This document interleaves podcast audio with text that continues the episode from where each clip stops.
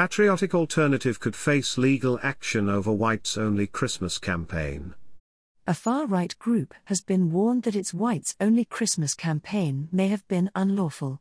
The Equality and Human Rights Commission, EHRC, sent a letter to Patriotic Alternative, PA, about Operation White Christmas, which asked for donations for white families in need.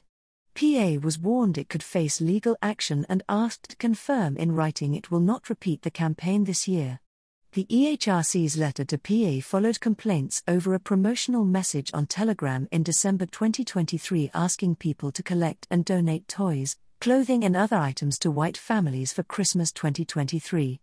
EHRC said it will be monitoring PA and added, You will be aware that, as a service provider, Patriotic Alternative Limited, must not unlawfully discriminate against a person requiring a service, such as a customer or prospective customer. It is unlawful to offer a service to people on the basis of their color, and such conduct would amount to direct discrimination on the grounds of race, contrary to Section 13 of the Equality Act 2010 far right figure who spoke at Erskine anti asylum protest guilty of inciting hatred. PA is a far right organization described as Britain's fascist threat by the anti racism organization, Hope Not Hate. In 2021, the Ferret revealed PA's supporters included neo Nazis. Its leader Mark Collett, a former member of the British National Party who was covertly filmed expressing admiration for Adolf Hitler, claimed the EHRC's letter is an anti white attack. He said, This letter is clearly a warning to Patriotic Alternative of potential legal action against the organization because of our pro white charity work.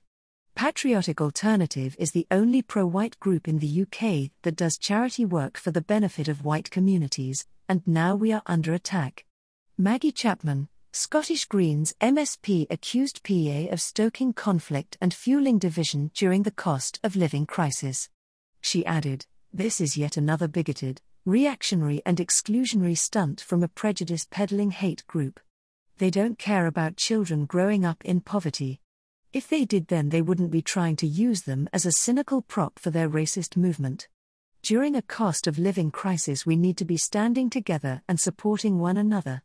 It is unlawful to offer a service to people on the basis of their color, and such conduct would amount to direct discrimination on the grounds of race, contrary to Section 13 of the Equality Act 2010. Equality and Human Rights Commission.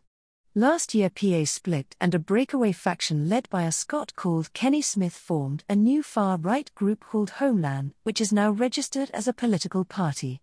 The EHRC was established by the Equality Act 2006 and it has legal powers to hold organisations and the UK government to account. Photo credit, iStock and Canis Photo.